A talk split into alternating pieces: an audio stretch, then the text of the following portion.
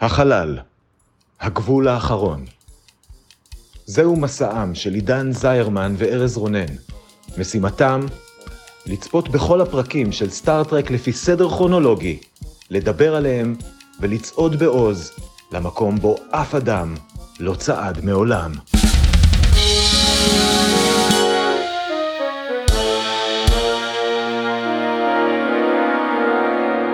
שלום, אני ארז רונן, ואני עידן זרמן. והיום, תאמינו או לא, אנחנו הולכים לדבר על הפרק ה-26 בעונה השנייה של סטארט-טרק המקורית, שהוא הפרק האחרון של העונה הזאת. וואו, חגיגות סוף העונה. לא בדיוק, עוד על זה בהמשך, אבל הפרק בכל מקרה קראו Assignment Earth. הוא שודר במקור בתאריך ה-29 במרץ 1968, וכרגיל כדי להכניס את כולנו לעניינים, עידן יתמצת את כל מה שקרה בו בדקה אחת, ושיהיה לו בהצלחה כמו שאומרים. עידן, האם אתה מוכן? מוכן עד כמה שאפשר להיות מוכן בנסיבות האלה, אבל ננסה להתמודד. אי אפשר להיות מוכן, אבל בהצלחה, שלוש, ארבע ו... האנטרפרייז חוזרת לשנת 1968 בשביל מחקר היסטורי באופן יזום, זה מאוד מוזר. בכל מקרה, בשנת 1968, כשפתאום משתגר לספינה איש מוזר כשבידיו חתולה, האיש המוזר הוא גרי סבן, סוג של ג'יימס בונד אינטרגלקטי, שטוען שהוא רוצה להציל את האנושות מעצמה. קרק לא בוטח בו ולכן מנסה לאסור אותו, אבל גרי משתחרר ומצטרף לאישה clueless ית בשם רוברטה לינקולן, שחצי מהזמן בוטחת בו וחצי מהזמן משוכנעת שהוא מרגל סובייטי ומנסה להסגיר אותו למשטרה. גרי והחתולה שלו מנסים למנוע מארצות הברית לשגר פלטפורמת הגנה גרעינית לחלל, ומנסים להרוס אותה בלי להפציץ בטעות את אסיה בטילים גרעיניים ולגרום למלחמת עולם שלישית. אחרי פריצה לבסיס טילי מקינלי, פריצה שבה קרק וספוק נתפסים אגב, כשהם מנסים לתפוס את גרי, הוא כמעט מצליח, אבל קרק וספוק מצליחים לתפוס אותו לבסוף בדירה שלו, וגרי נאלץ לפנות לטוב ליבו והאינטואיציה של קירק. קירק, במפתיע, משתכנע, גרי מצליח להשמיד את פלטפורמת הטילים בלי להשמיד את אסיה, והוא ורוברטה חיים באושר ואושר בתקופות שונות לאורך ההיסטוריה האנושית, שבה הם מצילים אותנו מעצמנו או משהו כזה. יפה. ראית? וואו. זה היה פרק שקרו בו הרבה דברים, כן, זה היה חתיכת דבר. אבל אני אגיד שלמרות שקרו בו הרבה דברים לכאורה, הוא עדיין היה פרק מאוד מאוד איטי. כן, הוא היה פרק קצת פרי סטייל, הוא הרגיש קצת כזה... כן, מוז, מוזר כזה. כן. עכשיו נגיד, כאילו הדבר הכי בולט בפרק הזה אני חושב, זה הפרק שהכי הרבה היו בו סצנות שבכלל לא היו בה- בהן אף דמויות מסטאר-טרק. זאת אומרת, היו המון סצנות של גרי סבן, הג'יימס בונד שלנו, אה, שהוא לבדו, או הוא עם ה... איך קוראים לה? רוברטה וויליאמס? רוברטה לינקולן. כן. זה רק הוא והיא, או רק הוא ודמויות אחרות, אבל כאילו אה, גרי סבן היה, לא רק שהוא אינטגרלי לעלילה, הוא הניע את העלילה לחלוטין. הפרק עקב אחריו, האנטרפרייז הייתה ברקע, וזה היה מאוד מעניין לראות אותם הולכים לכיוון הזה. זה היה מוזר, כאמור, זה, זה פשוט אומר שזה לא היה פרק של סטאר-טרק, אבל זה גם כן, היו בו דמויות של סטאר-טרק, אז מגניב. כן. נראה שאנחנו יכולים לדבר מחוץ לטריוויה למה זה היה ככה בעצם. נכון, בדיוק, כן. אז אני כאילו במהלך הפרק בשלב מסוים אני ראיתי וכאילו אמרתי זה, זה אין מצב שאין לזה סיבה. זאת אומרת, או שזה crossover בין סטאר-טרק לבין סדרה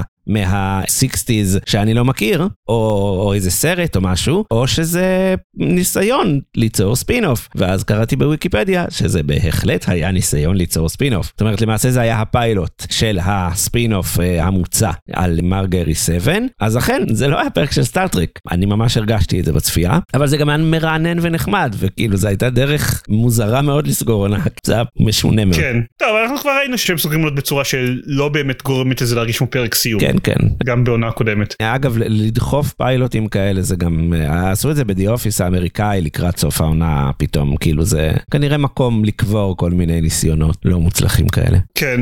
ואני אגיד, טוב, שוב, בגדול נהניתי ממנו, זה היה שונה ומעניין וזה היה לא רע, אבל כמו שאמרתי, הוא היה מאוד מאוד איטי. אני דיברתי על זה שהטיל הגרעיני הזה נמצא באוויר והוא מנסה לפרק אותו בלי שהוא בטעות יפגע באסיה או משהו כזה. כן. גרי, קרק עומד בצד ומסתכל עליו, והטיל הזה היה באוויר סדר גודל של 20 דקות בערך. בסדר, זה טיל ישן, הוא איטי, זה לא טסלה. וזה לא שקורים עם זה הרבה דברים, כן? הוא באוויר, שומעים מחשב מדבר על מה הגובה של הטיל עכשיו, גרי מתעסק עם כל מיני מחוגים ומדבר באיטיות, ואז איזה דקה אחר כך המחשב מגיב. הכל בפרק הזה התנהל מאוד מאוד לאט. אם הם היו מנסים לדחוס את האלה שלו, הם היו יכולים לסגור אותו בסדר גודל של איזה 20 דקות בערך. כן, וזה ברור למה, שוב, כי זה פיילוט שהיה צריך להציג את הדמות הזאת. כן. הראו המון פעמים כמה הוא טוב וגיבור ומרגל מגניב, אה, וזה באמת לא, לא באמת קידם את העלילה לשום מקום. התירוץ הזה של הוא פיילוט, אז זה גם הסיבה היחידה לקיומה של הדמות של רוברטה. כי היא, לא נכנסתי לפרטים בתקציר, אבל היא מזכירה שבמקרה נתקלת בגרי 7. כן. הוא בהתחלה חושב שהיא סוכנת גם שגויסה על ידי החייזרים שמגייסים אותו להגן על כדור הארץ, ובמהרה מגלה שלא, ואז היא עדיין שם. והיא עושה דברים, אבל היא לא קונסיסטנטית בשיט. היא פעם אחת בוטחת בגרי ופעם אחת נגדו. היא פעם אחת בוטחת בקרק ופעם נגדו. והיא מחליפה כל הזמן את הדעה שלה, ומגלה בטעות כל מיני מכשירים פיצ'יפקס טכנולוגיים שיש בדירה, ואין, אני לא מבין את הדמות הזאתי, ובאמת הסיבה היחידה לקיומה זה בשביל שהיא תהיה ה sidekick של ה companion של דוקטור הו בסדרה על גרי. כן, לחלוטין. לעומתה החתולה שלו, שאומנם זכתה כן. רק לאיזה שני מילים בתקציר, היא וואו, בהפרש. איזו חתולה. הדמות הכי, איזו, כל דבר בחתולה הזאת, הדמות הכי טובה בסטארטרק. וואו, בכל כן. השתי עונות שלה, כן. כן, וגם מדהים שכאילו, אתה יודע, יכולים לשאול אותנו, רגע, אבל מה, למה אתם אומרים חתולה? אולי זה חתול, מה, בדקתם? אז אה, לא, חתולה. בהחלט חתולה, כן, כי בהחלט. בסוף הפרק היא הופכת לשנייה לבחורה טובת מראה, ואז אה, הופכת חזרה לחתולה ונכנסת לחדר, ואז גרי נכנס אחריה, וזה מאוד מטריד. אבל בסדר, to each his own, I guess. כן, היא נכנסת לחדר ואף אחד לא רואה אותה בצורה האנושית שלה חוץ מרוברטה, וגרי ממשיך להתעקש שהיא החתולה שלו. ורק החתולה שלו. מהמם. אבל כן, היא מצאת לפקודות, היא מתווכחת עם גרי כשצריך. היא תוקפת, את- היא מנצחת כל מיני אה, חברי צוות במכות. כן, ומעבר לזה שהיא דמות מאוד מאוד מוצלחת, אנחנו כל הזמן התרשמנו כשראינו את הפרק וכאילו וואו איזה חתול טוב, הם מצאו כן. לשחק את התפקיד הזה. היא מבלה הרבה מהזמן על ה... בנינוחות על הצוואר של גרי, כאילו ספוק מחזיק אותה לידיים ומלטף אותה, כאילו ומאוד מאוד נינוחה לגבי זה, ובאמת כל הכבוד לחתול. חתולים, לא יודע מי שיחק אותה, אבל כל הכבוד על זה. כן, בהחלט. אני אגיד גם שאתה הזכרת את דוקטור הו כבר, אבל כאילו, זה ברור שזה כזה סוג של ג'יימס בונד, אבל זה גם לגמרי דוקטור הו, זה כאילו נראה העתקה מטורפת מדוקטור הו, במיוחד ברגע שמבינים שרוברטה שם היא בתפקיד הדג מחוץ למים, המלווה שמצטרפת למסע, שמול הדמות הכריזמטית המטורפת, וגם הוא היה קצת דוקטור איבל עם החתולה, אבל זה הגיע מאוחר יותר, אז כן. כנראה לא באמת היה. נראה לי כדי להגיד שברמת המסר, תמה, לא יודע, אז יש כאן קצת מסר כזה של אנחנו צריכים להציל את האנושות מעצמה, אומרים את זה די מפורשות. מהמם. כל הסיפור הזה עם הטילים הגרעיניים בחלל זה בגלל שרוסיה שיגרה קודם טיל גרעיני בתור אה, מערכת הגנה בחלל וארצות הברית ניסתה להשיג איתה מאזן אימה כזה ומדברים על זה שהטכנולוגיה של האנושות מתקדמת יותר מדי מהר ביחס ליכולת השליטה שלהם בעצמם ולא יודע לכמה שהם אה, שלווים ורגועים ושוחרי שלום ולכן Mhm. בעצם צריך אה, לטפל בזה אה, כדי שהאנושות לא תשמיד את עצמה. אתה מבין? ואומרים ש New Trek זה טרלול פרוגרסיבי. כן, כן. זה מסר יפה, בהתחשב בצורה המעליבה שג'ין רודנברי רואה היפים. כאילו, רוברטה באיזשהו שלב מדברת על זה, ואני רואה שאני אתייחס לזה גם בשלב מאוחר יותר בפינות שלנו, אז אני אחכה עם זה קצת. אבל בהתחשב בצורה המעליבה שג'ין רודנברי רואה אותם, אז זה מסר יפה בגדול. יפה. האם הופתעת שלא לא הוזמנה עונה מלאה? לא כל כך, אבל אני לא יודע באמת מה הסטנדרטים. כאילו, תשמע, להשוות לפיילוטים של סטארטרק, The Cage היה יותר טוב ממנו. אה, בסדר, The Cage קיבל הזמנה. לא, The Cage קיבל, הם רצו פיילוט שני, אבל גם where no man has gone before היה פיילוט יותר טוב ממנו. נכון, מצד שני לא היו שם חתולים, ולכן הפרק נכון. הזה מנצח. כולנו מנצחים כשיש חתולים, נכון? בפרק הזה לפחות, בניגוד לפרק הקודם עם החתול, אה, ששם החתול היה פחות מוצלח, אבל גם אז אהבתי אותו. יפה. משהו ממש קטן לסיום, בדרך כלל יש המון חורים עלילתיים בסטארטרק והם לא מאוד מפריעים לי, אבל בפרק הזה היה משהו אחד שמאוד מאוד מאוד לא הפסיק להפריע לי. לגרי הזה יש יכולות טכנולוגיות הרבה יותר מתקדמות מהצוות של האנטרפרייז. למה? הוא לא משיג את כל המטרות שלו בפרק בעזרת משגר. הוא מבלה סדר גודל של 20-25 דקות בלהתגנב לבסיס צבאי בשביל להגיע לנקודה מסוימת בטיל לפני השיגור כדי לחבל בו. למה הוא לא משתגר לשם? כי זה היה פחות, כאילו, הפרק היה נגמר יותר מהר, והם היו צריכים למלא עוד 20 דקות. אני מסכים, אבל אתם בחייאת רבאק, אתם מראים שיש, שיש לו משגר, תנו לנו איזה הצדקה לגבי הדבר הזה, כי נו באמת. כן. זה מאוד מאוד הפריע לי, ובדרך כלל חורים בעלילות של פרקי סטארטק לא מפריעים לי עד כדי כך, אבל די. בסדר, גם צריך לדבר על כמה זה טיפשי ה... לא הזכרנו את זה בכלל מרוב שטיפשי האוריג'ין של גארי סבן, שחטפו אה, משחר האנושות כמה בני אדם ופיתחו אותם לתת גזע בשביל שהם יוכלו להיות מרגלים ולהגן על בני אדם ממזימות בין גלקטיות, אוקיי? כן, אני בסדר עם זה. מאוד מאוד מוזר, אבל בסדר. בואו נעבור אה, לפינות שלנו, אני חושב. הגיע הזמן. קומפיוטר, האם יש לך טריוויה מעניינת בשבילי. אני קצת נעלב שאתה קורא לי מחשב, אבל יש לי. לא מחשב, computer. זה באנגלית, זה יותר מכובד. אה בסדר, יש לי פריטי טריוויה בשבילך. דיברנו על זה שזה תוכנן בתור פיילוט. אף פעם לא הפיקו מזה סדרה, אבל גרי ורוברטה הולכים לחזור הרבה מאוד בקומיקס ובספרות, הולכים להזכיר אותם הרבה מאוד, ואפילו יהיה גם אזכור לקונספט הזה באופן כללי של גרי 7 בסדרה מאוד מאוד מאוחרת, שבטח נתייחס אליה. כן. עוד דברים, מבחינת צירופי מקרים, כבר היה לנו כמה מקרים כאלה, כמו שסטארטרק ניחשו שהשיגור של אפולו יהיה ביום רביעי או whatever. הפרק הזה שודר אמרנו בסוף מרץ 1968 ומדברים שם בתחילת הפרק שהם חושבים איזה אירועים היסטוריים גרי מנסה להשפיע עליהם אז אה, מזכירים שיגור של אורביטל פלטפורם גרעינית שאמור לקרות בערך עכשיו והתנגשות פוליטית חשובה ומרד במדינה אסיאתית שישה ימים אחרי שהפרק הזה שודר אז התנגשו בחייו של מרטין לותר קינג ג'וניור ובאותו יום הייתה תקלה במשגרים של אפולו 6 אז מה קורה, מבחינת צירופי מקרים זה? לא לגמרי אבל יפה יפה על זה עוד פרט טריוויה חשוב. אחד החשובים אה, שמסתדר עם מה שאנחנו יודעים על ג'ין רודנברי טרי גר השחקנית שמשחקת את רוברטה היא מסתובבת עם חצאית קצרה למדי.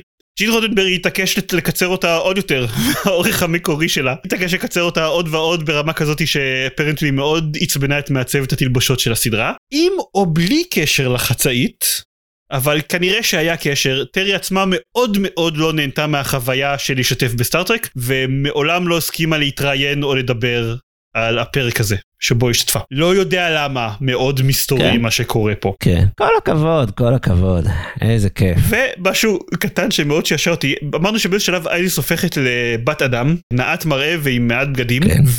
והזהות של בת האדם הזאת לא הייתה ידועה במשך שנים. וכשאני אומר שנים אתה חושב, אוקיי, מה, זה כאילו מי זאת רק ב-70's, ב-80's? ב-2019 הצליחו לגלות מי. נייס. אה, לארי נמצ'ק, בחור מהפודקאסט The Trek Files, הצליח לחפור במספיק מסמכים בשביל לגלות את השם שלה. עד אז, במשך שנים הייתה שמועה שהיא הסתובבה שהיא אה, שפנפנת פלייבוי שהופיעה, אבל שאלו אותה והיא הכחישה שהיא שיחקה בסטארטרק. גילו שזאת נערת גומי בשם אה, אפריל טטרו. או טטרו, לא בטוח, שהופיעה בסצנה הזאתי, קיבלה על היום צילומים הזה 85 דולר ודייט עם וויליאם שאטנר. אוקיי. מוזר שהיא לא, לא ציינה את זה ב-IMDb שלה. נכון? זה מאוד מוזר שזה לא, לא פרט חשוב בביוגרפיה שלה. הלב שלה נשבר שלא קנו את הסדרה. כן. יפה מאוד, זה הרגע בו אנחנו בוחרים את הסצנה האהובה שלנו מהפרק, והיו כל מיני סצנות ביזאריות בפרק הזה, אז אני מניח שנמצא אחת מהן. עידן, מה הסצנה האהובה עליך? היו מועמדות, היו הרבה מועמדות טובות, אבל בסופו של דבר אני אמרתי שאני מאוד מאוד אהבתי את היחס של רודנברי להיפים,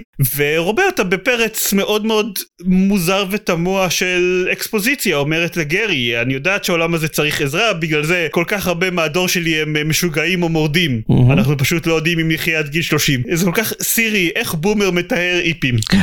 ומאוד מאוד אהבתי את כן. הקטע הזה. אז זאתי הסצנה האהובה עליי. יפה.